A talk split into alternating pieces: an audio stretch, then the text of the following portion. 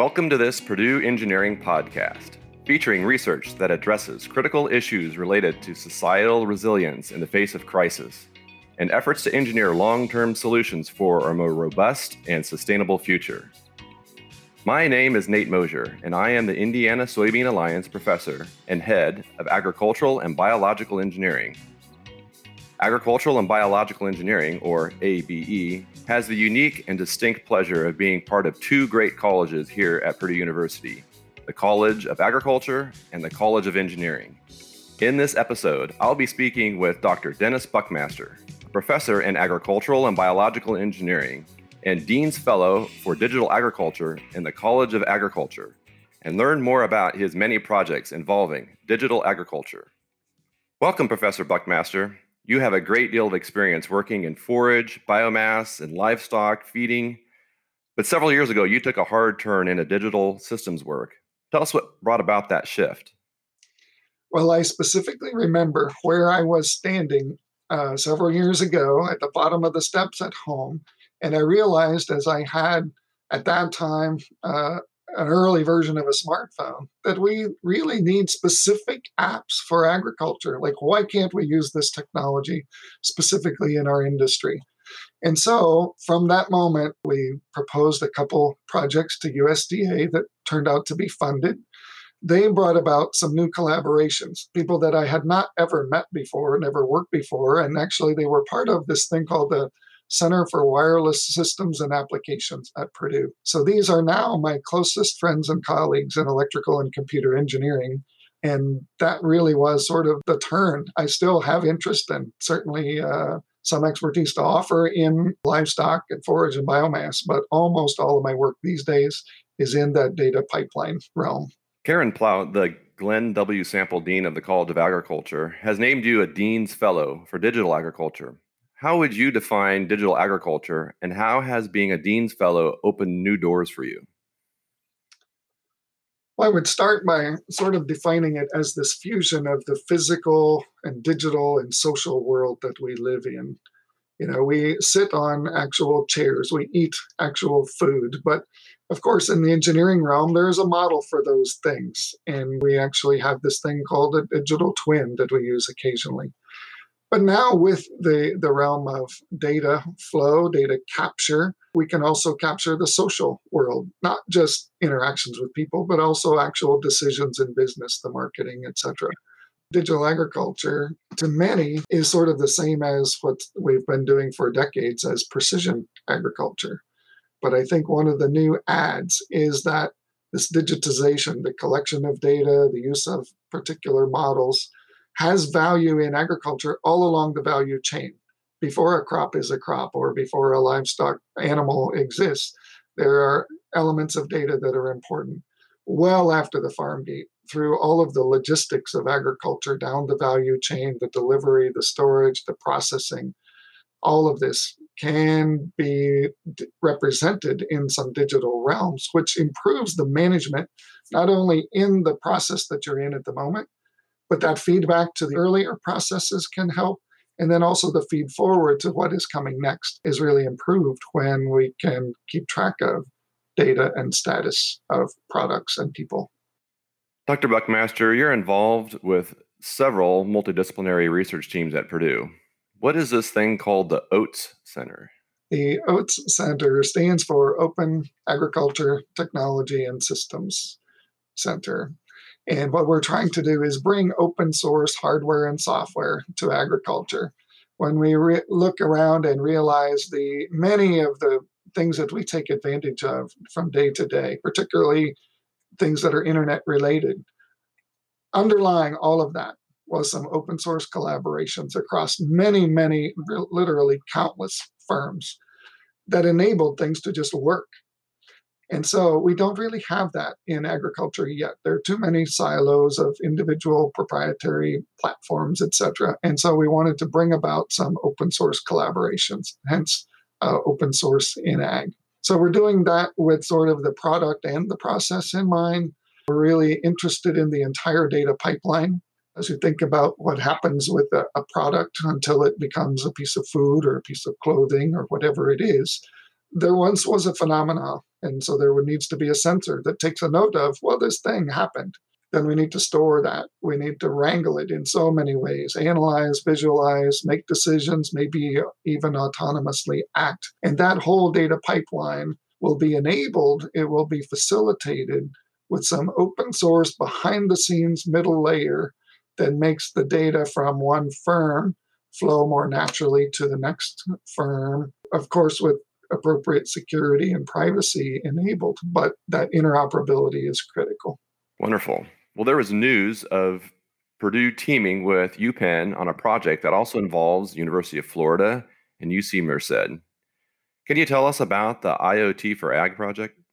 Sure. The University of Pennsylvania might be an odd sort of a place, you would think, for maybe a, an agricultural research project, but they have tremendous leadership in artificial intelligence and in computing systems in general. And so it was a very good place to lead this IoT, Internet of Things, specifically for agriculture project. So Purdue came on board largely because of people.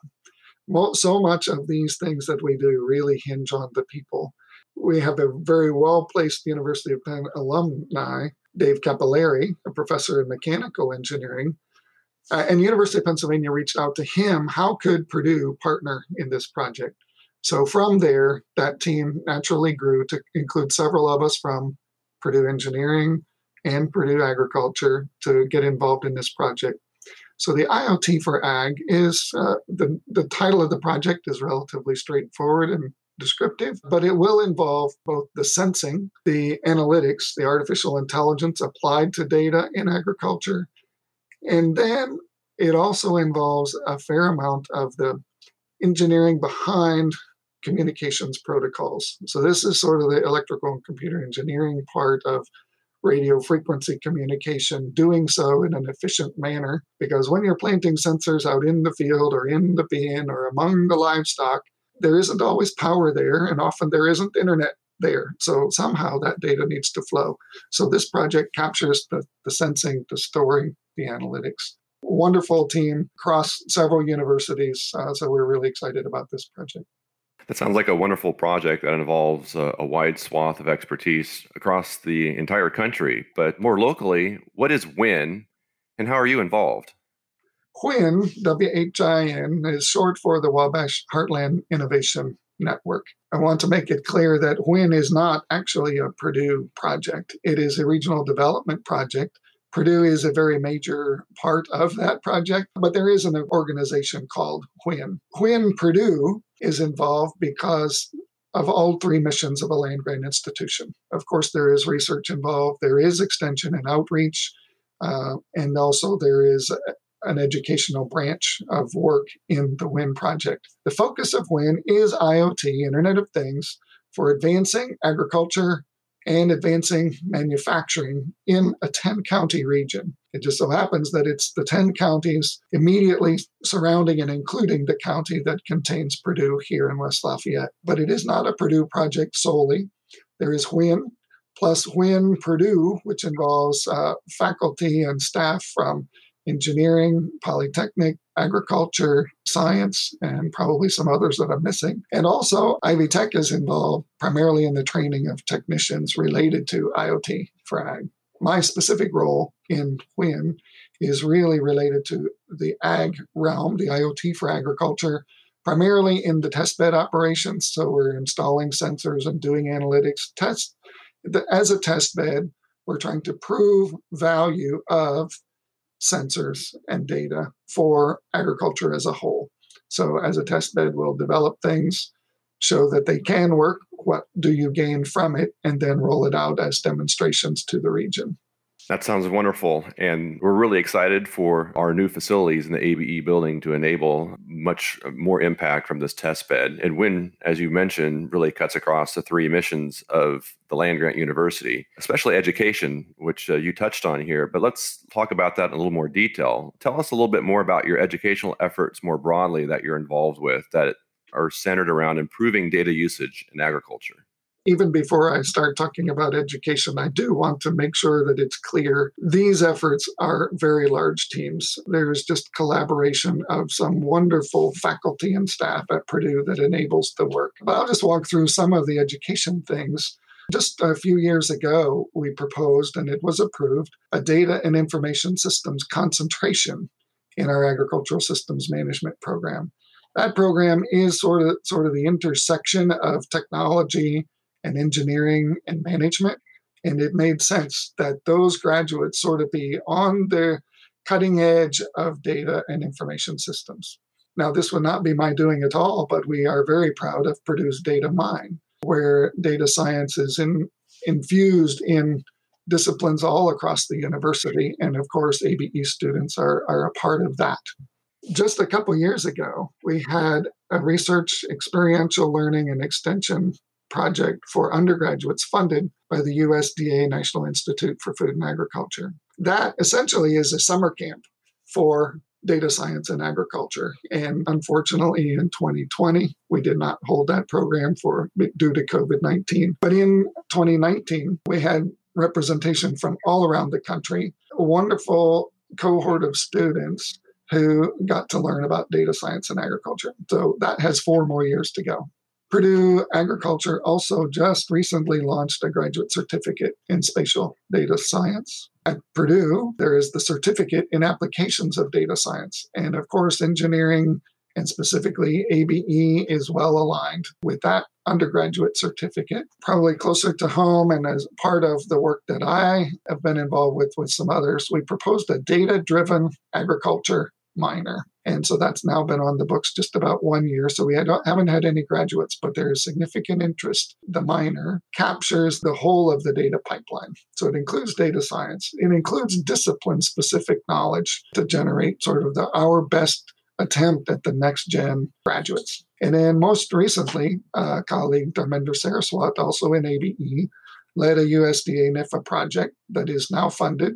This project is data science for agri-science professionals, not specifically engineers, but it's pretty engineering heavy because of the natural tendencies and the ways of thinking that engineers bring to the data pipeline. So it will extend some of the ways that we think and do problem solving into agronomy, ag economics, and assorted other majors.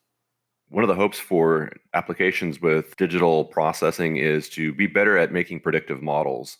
So, if you were to gaze into your crystal ball or to use your most sophisticated model that you have available, what would digital agriculture look like, in your opinion, in 5, 10, 25 years? What really excites you the most about the potentials here?